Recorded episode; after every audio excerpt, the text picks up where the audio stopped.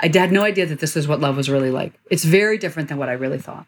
I thought it was going to be a fairy tale. But I mean, we're taught that love is a fairy tale, that Prince Charming is going to come rescue you and be everything. And it's nothing like that. It's two adults being naked in front of each other with their cellulite and their wrinkles and all the mistakes they've made in life. And if you think that's beautiful, great. I don't think it's beautiful yet because I'm really scared by it. But I'm willing to trust that one day I'll believe it's very beautiful. Welcome to Sex, Body, and Soul. I'm Kate Roberts, founder of The Body Agency, and on this show, we talk about the marvel that is our bodies, what they can do, and what they need to thrive. Ladies out there, our time is now. Let's get to it. Our next guest is Leslie Morgan Steiner. She grew up as a little bit of a goody two shoes, straight A student, went to Harvard, became a best selling New York Times author Sadly, after abuse, multiple divorces, fighting her own addiction, which she overcame, she took matters into her own hands, had a buffet of young men in her 50s, and she rediscovered her sexuality and desire. Today, Leslie is a regular speaker on The Today Show, and she's also written multiple books about this subject. Leslie, how are you, my dear? Welcome to the show. I am wonderful, Kate, and I am thrilled to be on with you. Well, as you know, because I am a big fan of yours, of your books, of your writing, but most of all, how inspirational you are now as a woman in your 50s speaking your truth. And I think that your story will be highly inspiring to our listeners. And I wanted to launch straight on in there and ask you to start from the beginning and tell me about your early years and, and what made you you. Sure. Here we go. So, I think that every woman has a really fascinating story. It's just so interesting being female anywhere at any time. But I grew up in Washington, D.C. My mom was a teacher, my dad was a lawyer. They had both gone to Harvard. And I was a totally goody two shoes little girl who walked all the dogs in the neighborhood and babysat all the kids and I loved animals and books and I sat in the front row of every classroom I've ever ever been in and I was very comfortable in my own skin. I just I, I liked exactly the like nerdy feminine little kid who I was. And that's how I started. And I was my parents' kid. I worked super hard in school. I got into Harvard and made them very proud and made myself very proud. And along the way, I had had some really quite significant problems. My family, although I love them so much, and I did at the time, was very good at keeping secrets. And the mm-hmm. biggest secret we kept was that there was a lot of alcoholism and drug use in my family. Mm-hmm. And I was one of the people using alcohol and drugs. Mm. And I gave it all up when I went to college and kind of started my life over and went to Harvard and was an English major and had a very unusual college experience because I didn't drink at all. Oh, and also, by the way, I was recovering from anorexia at the time. I mean, I just, I mm-hmm. had, I was a golden girl in some ways, but I had a lot of problems too. But I dealt with them, I faced them all.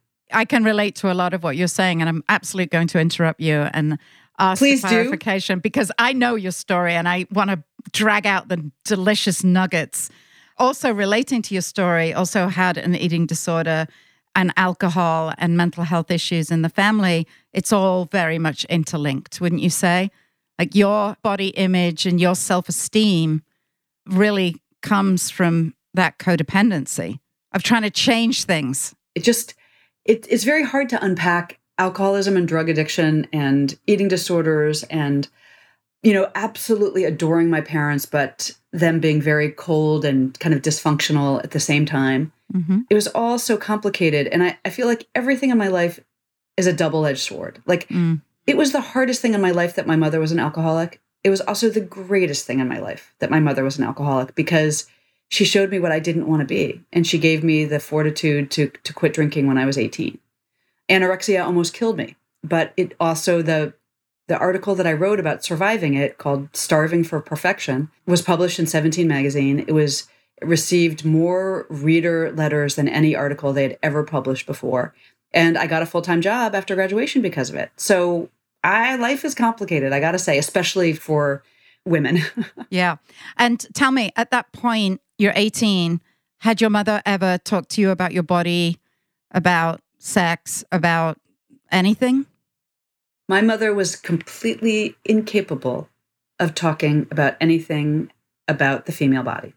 When I developed breasts, she did not buy me a bra. I had to steal money from the coin jar on the mantelpiece to go buy my own. The same when I started menstruating, I had to go to the drugstore by myself. I mean, I just, my mother couldn't talk about any of those things. And my mom was a confident, beautiful, incredibly talented athlete who you would think was comfortable in her own skin. But people are complicated, and she couldn't talk about her own sexuality, and she certainly couldn't talk about mine in a positive way. When she got really drunk, she could talk about it, my sexuality, in a very negative way. She did that to all of her children, unfortunately. So, and it's hard to love somebody who's so inconsistent. Um, when she wasn't drunk, she was an amazing woman and my idol, my best friend. And she got drunk every single night, and then she turned into my worst enemy. Mm-hmm. So you're now at Harvard. When did the first uh, love of your life arrive? Oh my God. Well, in addition to being like a goody two shoes little kid, I loved boys so much from the time I was six years old. I loved them. I trusted them. They were my friends, my crushes. I always had a boyfriend. Except in my four years at, in college, I didn't because I was dealing with giving up alcohol and drugs. I had never had sex sober. You know, to recover from anorexia, I had put on over 30 pounds my freshman year. And so I just, it wasn't in a place where I could really have a relationship. Mm-hmm. So when I graduated, I still hadn't really ever been in love as a, as a non drunk woman. Um, and I moved to New York for my job at 17 Magazine. And that's where I found the love of my life. Mm-hmm. And what happened then? So I was dating, dating, dating, having such a good time, dating investment bankers and firefighters and, you know, anybody I felt like dating. It was so fun and so innocent. And I met this, um, I met a man on the New York City subway one night. It was a cold January night. My best friend from childhood had just gotten engaged. I was feeling like I was never going to get engaged, that no man was ever going to love me enough to want to be with me forever, even though I was 22 and just starting out. And I sat next to this really handsome guy on the subway, and he had a great smile. And he was funny. He had a, I remember he had on a beautiful cashmere coat and this gorgeous straight blonde hair. And he looked like a farm boy who had somehow landed in New York. And he told me that he was, he had just graduated from an Ivy League school, just like me. And he was working at a very prestigious investment bank where I knew a lot of the guys there because they'd been like you know, the captain of the hockey team at Harvard, et cetera. And I was impressed and he was impressed. And I talked to him for a few minutes, thought I'd never see him again. And then he tracked me down at 17 a month later. And at first he talked to the wrong Leslie because there were two of us there. And she called me just laughing. She said, Did you meet some guy on the subway? I have been talking to this guy for 20 minutes and he is really great. Um, but I know he wants you. And so that was that was Connor. And um, I agreed to go out on a Monday night date with him to just mm-hmm. let him know that that was the bottom of the totem pole, as far as I was concerned, because I went out every single night. And he was so excited to see me when I walked into PJ Clarke's that he stood up and knocked over the entire table. and it was very charming and wonderful. And um, mm. pretty soon I wasn't dating any of those other guys at all. And you married him. I did. For four years. Four years. And it was a fairy tale at first, as it always is. Mm-hmm. He was my soulmate. We were meant to be together. And he first attacked me five days before our wedding. I had never seen him be angry before. I knew he had been terribly abused as a little boy. He had a very dark childhood, but I thought he'd put all that behind him. And he had not. And he, it's not like he slapped me, he strangled me and hit my head up against the wall. Mm. Um, and Nothing like that had ever happened to me in my life. I was completely unprepared for it. And I was also unprepared to face reality. I was sure he would never do it again. Um, he was just nervous about the wedding. You know, I was his golden girl, the girl of his dreams, his soulmate. He would never hit me again. So I put on my mother's wedding dress. I put makeup over the bruises on my neck. And um, I stood up in Harvard's Memorial Church and I married him. And uh, he beat me twice more on our honeymoon. And I came home to a life that had very quickly gone from a fairy tale to a complete nightmare. Mm-hmm. So to skip to the safe choice now, right? You escaped abuse, still very successful in your career with this all these horrible secrets that you're keeping, right? And you meet safe choice husband who you're married to for 20 years and you have your children with. You know, having had an abusive first marriage and having been so frightened by the choice that I had made, I was really determined to marry somebody safe and steady and calm. And I did. He's the type of man that would never hit a woman, you know, even if you if you hold held a loaded gun to his head. He was safe and a good financial provider. We had gone to the same business school and he had a wonderful relationship with his mother. He seemed just perfect. And we had three adorable kids together. And I threw myself into motherhood. And then after being a mom, a mom juggling work and family for about 15 years, I looked up and I realized that I knew nothing about this man, that he had shared nothing with me, that he was not a co parent. He was letting me do it all by myself, and that my entire life revolved around meeting his needs and making him happy. And in his own way, although he wasn't abusive, he was emotionally abusive and very neglectful. And everything that went wrong in our life, in our relationship, was all my fault. And I think that the worst, the final straw for me, there were many, many, many final straws. He wasn't supportive of my career in any practical way. Um, he would never pick the kids up from daycare or school. You know, he showed up for two hours on a Saturday morning to coach soccer and was like the hero dad. But the final straw was when he started attack to attack my sexuality. And despite that I the fact that I'd grown up with a mother who hadn't been very in touch with hers, I was really in touch with mine. And I loved sex. And I actually I loved sex with him, with my husband, even after mm-hmm. 15 years. And he didn't. And he told me in no uncertain terms that I was not meeting his needs sexually. He accused me of being frigid, which was a very strange thing to say. And I finally realized that in his own way, he was trying to beat me emotionally, to make me feel terrible about myself as a mother, as a wife, as a sexual woman. And uh, I made the very, very difficult decision to divorce him as well. And it was awful mm. because I thought we were going to have the perfect family life. And here mm. I was at my late 40s, divorced twice. I didn't have any secrets at this point because I had started writing about all my secrets and I'd been really open about my secrets. But I still was very unsure of what what was next. Um, getting divorced at 49, and I I told everybody that I was never going to have sex again. Yeah. Well, that certainly didn't happen. So, didn't you say that he used to give you a report card after sex to say what you had done well and what you had not done well? Oh, okay, it was so awful. Oh. I tried everything. Like, I would book a hotel room and just like screw him all night long and do everything that you could ever think of to do that any man, every man I'd ever been with had loved. And afterwards, he would just, it would have been better if he had been it was like a report card with no comments. There were never any comments because he would never say, "Well, I liked this" or "I didn't like this." He would just say, mm, "No, that didn't do it for me. Didn't do it for me." Wow. I mean, obviously, there's a long line of abuse, whether it be physical abuse or mental abuse. This is all abuse that had followed you around for quite a considerable amount of your years uh, on this planet. I mean, how did this leave you feeling apart from saying you would never have sex again? I mean, obviously, your self esteem must have taken a huge bashing. How do you recover from that? I was so scared, Kate. I was scared of taking care of myself financially. I was scared that my kids were going to hate me for, you know, blowing up their family life. I, but I just, somewhere in me, I knew I deserved better. And every person I had ever loved in my life, including my my parents had really hurt me tremendously. and, and abandoned you also. And abandoned me. And and even worse sort of arguably tried to destroy me and destroy who I was. And I just had this kernel in me that said no they're all wrong. And I knew my husband was wrong. I knew. I just uh, when he started attacking my sexuality I I I just knew that was so ridiculous and so cruel to do to any woman especially the mother of your own children that it made things really black and white for me um, mm. But it didn't make it easy. Um, I was still scared, but I I knew that I was going to go out there and find something better. And I came up with a crazy idea, which was that if men had destroyed me, that maybe men could heal me too, because I was still that little girl who loved men. Yeah. And I thought I can't just have one boyfriend because then I'll be too dependent on him healing me.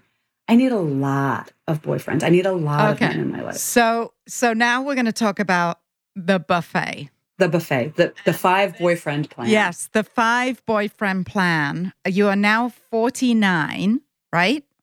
Or are you 50 at this point? No, I was 49. you were 49 and you're in an airport and this is where it all began. oh my God. it So- just, it was so much fun, Kate. And if I could relive every minute of it, I would. So I knocked over this man's coffee. I was uh, waiting for a flight. And he was, I would say, the most handsome man I've ever seen face to face. He had blue eyes and this lovely tawny skin. And he was dressed sort of business casual, but he had on work boots. So it was like this Ooh. construction worker vibe. And um, he gave me a really long smile. And I went and bought him a replacement coffee. And I realized he was flirting with me. And he was, I didn't know how old he was, but he was a lot younger than I was. And we eventually, not that night, but eventually, he broke my four year celibacy streak in the best possible way. And it turned out that he was 29. Okay, well, well, we need a few details of that. So, how do you go from meeting a man? And I mean, we all travel, right? I've been on more airplanes than I can possibly ever count, and been in airports and seen cute guys and not knock their coffee over. Maybe I should start doing that.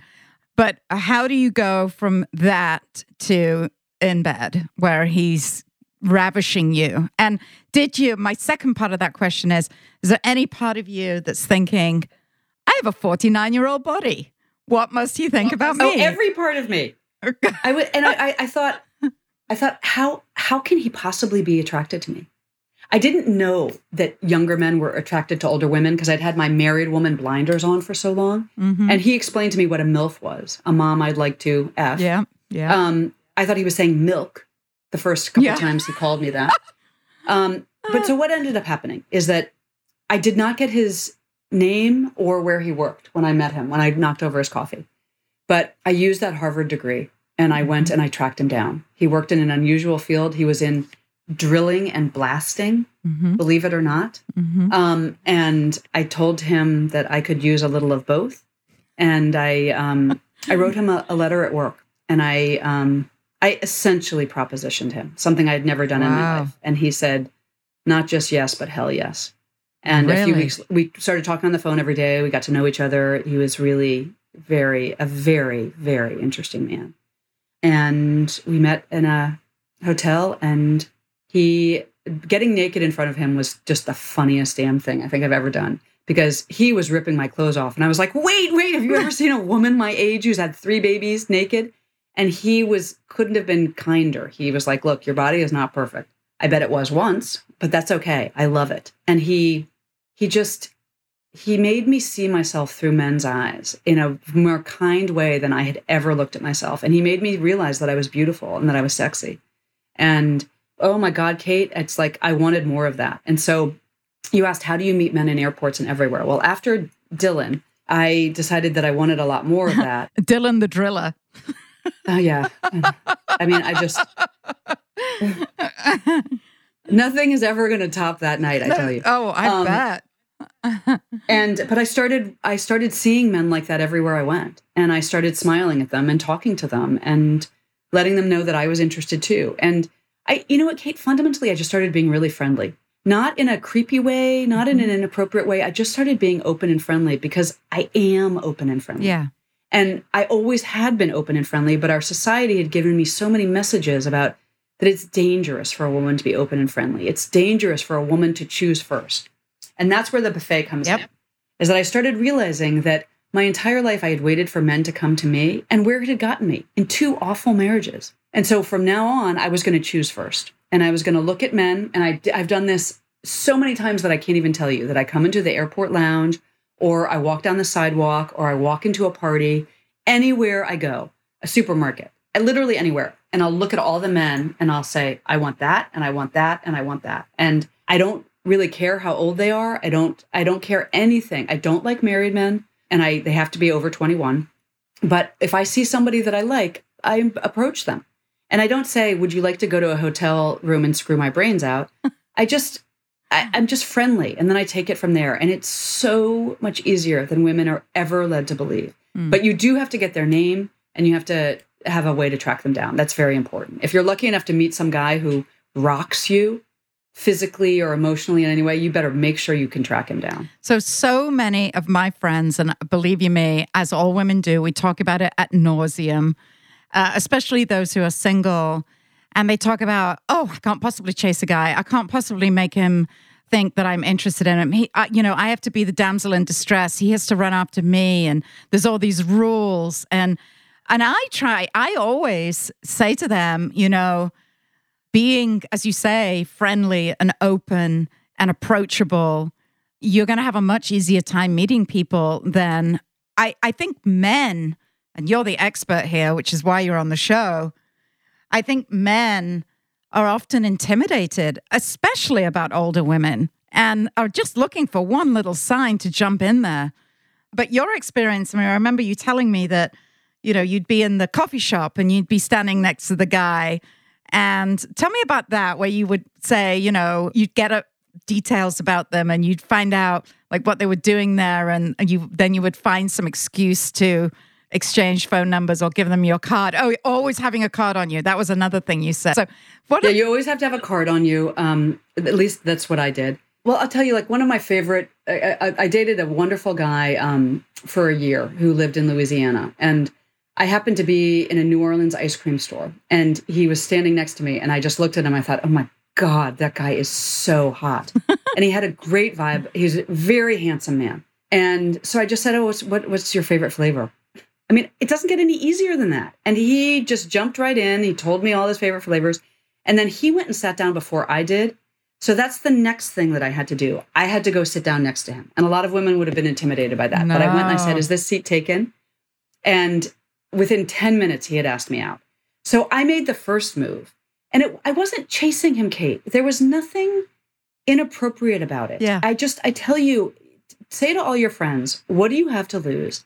And also, if you want to end up with men who pick you first, what I got to tell you is that you're not going to be as happy as I am. Mm. Because, especially as you get older, a lot of the men who make the first move, I think they're really sleazy and they're just looking for sex. Yeah.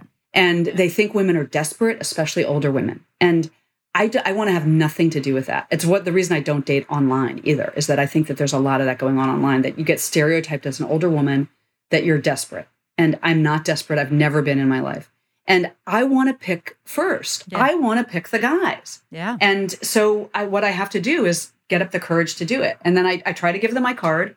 Um, I try to establish some kind of rapport and some excuse to give them my card, mm-hmm. which is like, oh, well, if you ever come to Washington, you know, where I live, let me know. Or if you're, you know, they talk about their kids. Well, if your kids are interested in XYZ thing that I do, mm-hmm. you know, shoot me a text or an email. I, I do that all the time. And my hit rate is not great. I would I think that 60 or 70% of the men that I approach, I never see again.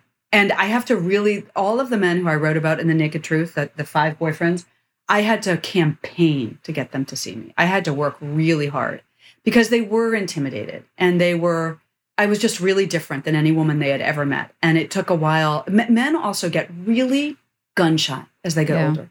They become fragile, they've been hurt, and you have to really i always say it was like trying to coax a fawn out of the forest to get some of these men to agree to see me. And they were all happy once they did but it took a lot of work. Um, and i needed to have really a thick skin but i also learned that rejection is completely meaningless. We're raised yeah. to think that rejection is horrible. As women and it's not. It's just completely yeah. fine. All right. Well let's get down to the the sexual details here because when you told me about it i was like wow. You know that's I don't know whether to be horrified or so intrigued and, you know, thinking about if I could do this. But well, what horrified you? you? Let's start there. Uh, I think it was equal, right? It was, I couldn't decide if I was horrified or if I was like, wow, that is so sexy, so empowering. Like, I should be that woman. You are that woman. I, well, I know I'm that woman. I just, I have not had a buffet of five men all at the same time. And oh my God, it's that's so great. No, I, I I hear you, but that's so wow, right? That is so wow. There's this. You are an incredible, strong, sexy, beautiful, fifty-year-old woman with five gorgeous young men falling all over you, right? What's the not to love about that? It was but, incredible. And I'm confident because of them. I didn't start out this way. Yeah. I'm confident because they showed me how to see myself. So, how did you handle logistics here? Because these are all guys who you've got on the go at the same time. I know you practice safe sex, which is important to say. Always use right. a condom. I, I practice safe sex with them, and I was very selective about the guys who I was with. I was. I did not break anybody's heart. Everybody knew what they were getting into, that I wasn't interested in a serious committed relationship and that they weren't either. Some of the logistics, I had to have code names for them so that my kids couldn't figure it out because my kids were very, very curious about what I was doing. Mm-hmm. They were easy to keep separate. They all had they all were different. They had different names. It was hard to remember what each one of them liked in bed. Mm-hmm. That was a little tricky, but it didn't make any difference. And my plan was that I wanted to have three in the city that I lived in and then two on the road. And so that made it a little bit easier. There were there were a lot of guys who I only saw a couple times a year, uh, you know, very occasionally. Um, and then guys who I saw more regularly. And the truth is, Kate, if you're doing it the way that I was, you don't go out to eat a lot. You don't go out. I didn't go to social events with these guys. I would never go to a social event with a guy because I was going to a social event to meet new men. So we always met at hotels or my place or their place. And I don't know, it was just incredibly fun. And because there were so many of them, I didn't get overly attached to any of them. Well, that that was going to be my next question, right? Because you know, for me, intimacy is exactly what that that word is intimate. And i need a connection in order to be i mean it's just me right? We're all made differently. But i need a real connection to really enjoy sex with somebody. I, I do too. I'm exactly the same way. Yeah. and i i didn't have a single one night stand. I've actually never had a one night stand in uh-huh, my life. Uh-huh. i've never had sex with a stranger in my life. I got to know these men.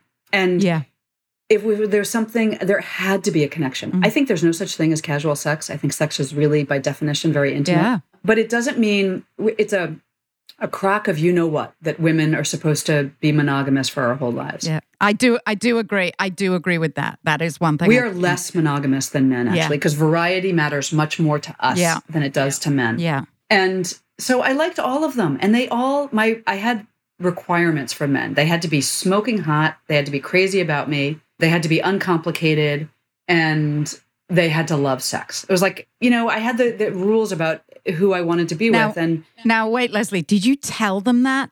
Were you? No. Okay. Okay. You weren't upfront about, okay, here's what I want. It's an arrangement. No, you don't have to go into those logistics. Okay. Because if you pick right, I mean, they knew exactly what I was after. I don't know. I never, there wasn't a single guy who I said, hey, look, you know, I got four more just like you. I, did, I didn't say that.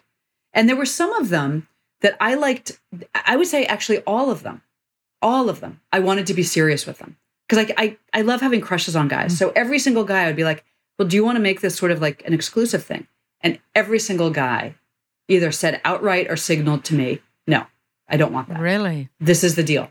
So it was very, very mutual. I see. And I loved some of them, Kate. Truly. Well, there, there's some of them that are still in my life, and I, I have to say that I love them. Oh, well, that was going to ask you because it's hard not to fall in love with something when it's great. If it's great sex, great communication, great intimacy, it's hard not to go there. And you know, I I've tried this myself, not the buffet, but having a sort of an arrangement. This is way back, and it just didn't work out because in my mind, and I think you know, you and I have talked about this. Your parents, your mother, at least my mother did, being Roman Catholic, drilled it into me.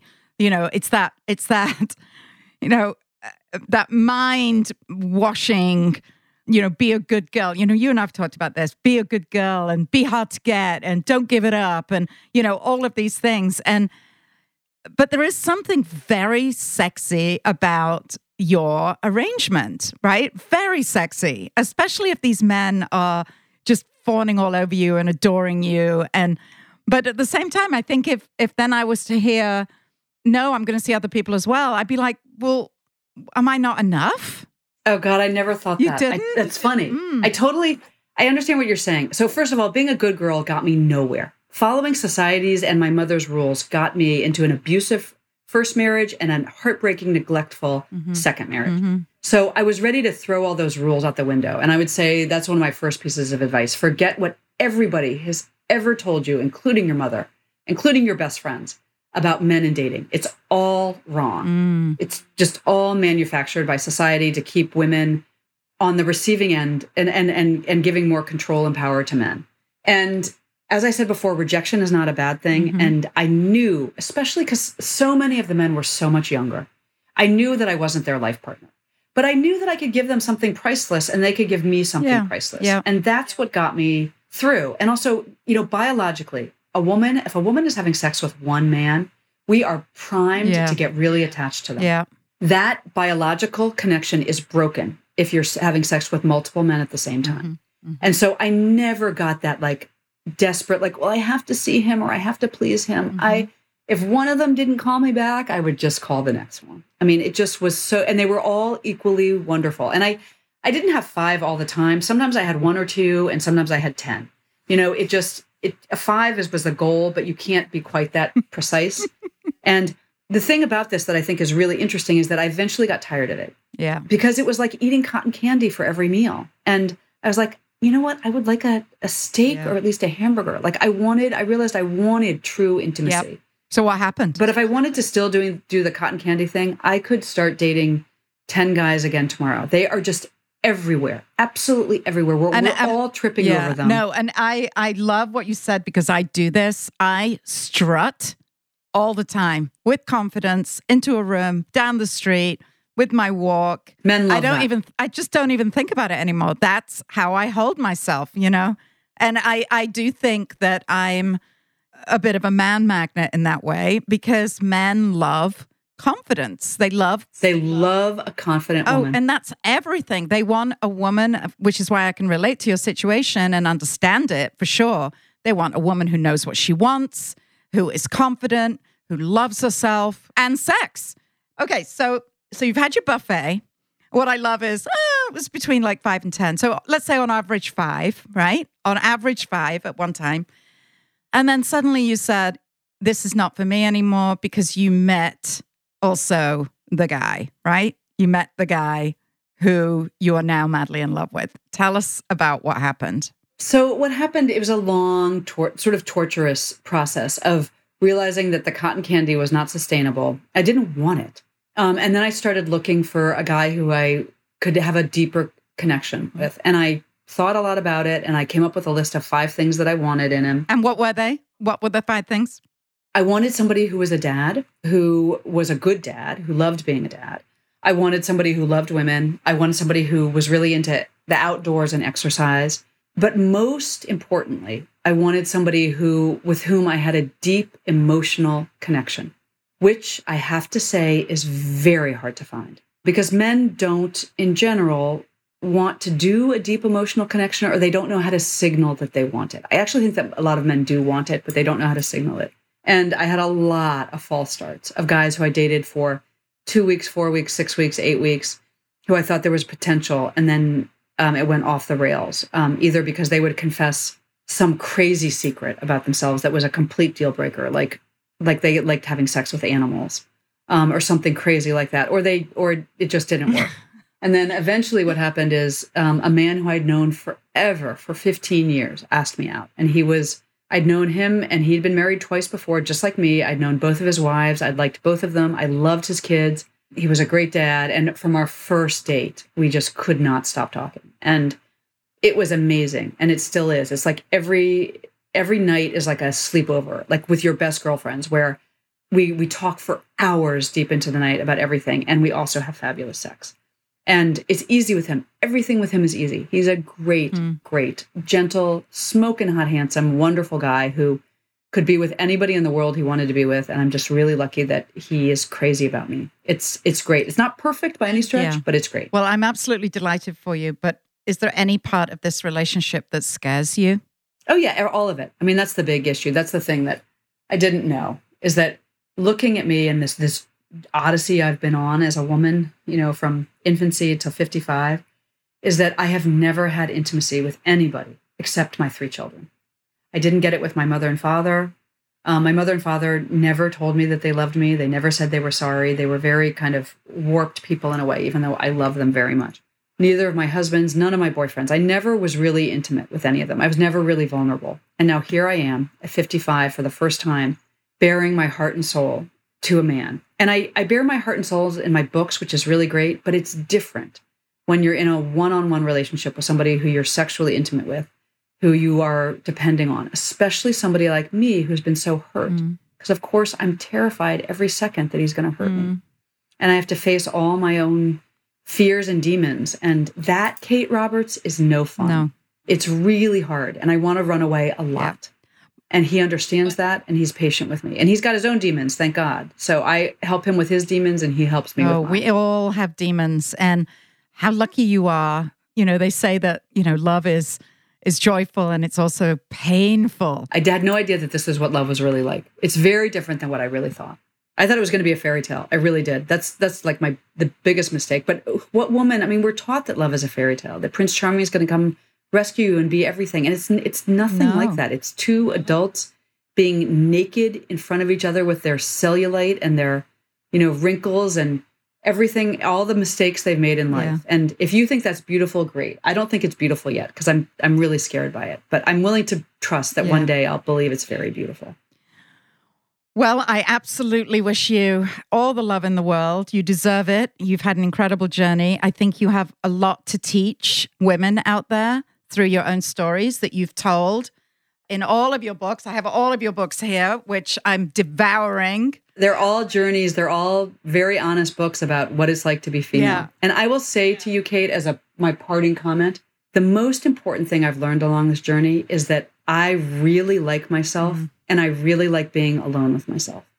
So if it doesn't work out with this wonderful boyfriend right now or any boyfriend, my backup plan is to be with myself. And in some ways, that's actually my first choice because I know me, I trust me. We've been through a lot together. And it's so corny, but it's really true. I am my own best friend and I've been here for myself the whole time and I'll be here when I die. And that I think is the secret to life is that you are your own soulmate and it makes it possible to connect more deeply with other people but it's most important to connect with yourself and to be good to yourself and i think also you know loving yourself for sure and having great sex with yourself right you have to be able to have great sex with yourself and you know i'm a huge believer that we you know i'll be talking to my daughter about how everything works on her body because who gets to hear that from their mother absolutely nobody so she's up for that. So I, this is my favorite book so far. It's The Naked Truth, a divorced mom, five new lovers, and one awesome adventure. And so The Naked Truth, Leslie Morgan, you are one of a kind. There is absolutely no shadow of a doubt. Uh, you can find the books on thebodyagency.com. And I know that we can have five podcasts like this, Leslie. Um, there's so many things. We could. We have an endless amount of material. And aren't we both collecting new material every single day? Because this journey never ends. It never ends. And it for me, it just gets better and better and better. I mean, I can feel your love of life and your art and your your love of yourself. And I think that is so important. So the last thing I want you to tell us if you have three pieces of advice to a divorced 50 year old mom, what are they? One for the sex, one for the body, and one for the soul. What's your advice? Three things. Okay. You got to get naked in front of the mirror and see yourself not as a Sports Illustrated model, but as in the kindest way and look at all your good parts and just see how beautiful you are. Because no matter how much you weigh or what you look like, there's some beautiful, sexy parts there. And that's the first thing that I would do. I would also say that it's important to love other women too and to be very kind and generous to other women. I wouldn't be anywhere in my life without them. So that's the second thing. You got to start doing that really early is invest in your female mm-hmm. friend and invest in yourself in every way. Mm-hmm.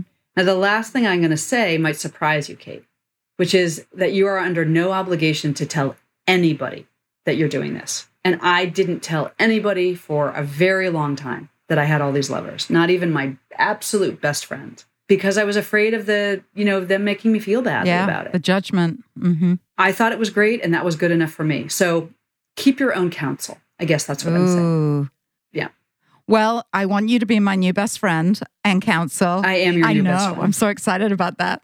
And and I'm everybody's new best friend because I love women. I yeah. really do. I love men too. Yeah. But Women are the Oh, they bomb. are. Yeah.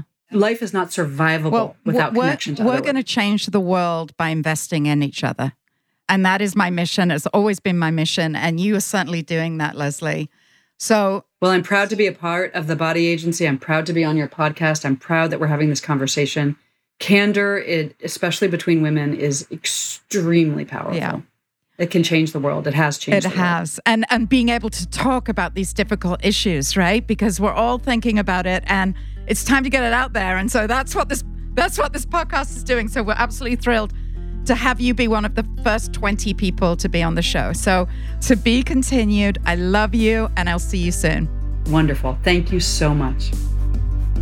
Thank you for joining me for this episode of Sex, Body, and Soul. Remember, you can find all of my favorite products and resources to support your health and sexual wellness through my one stop shop, The Body Agency. Be sure to sign up for our email list at thebodyagency.com for the latest curated recommendations from our industry experts. And use our special promotion code to get a 10% discount podcast10. Thanks for listening.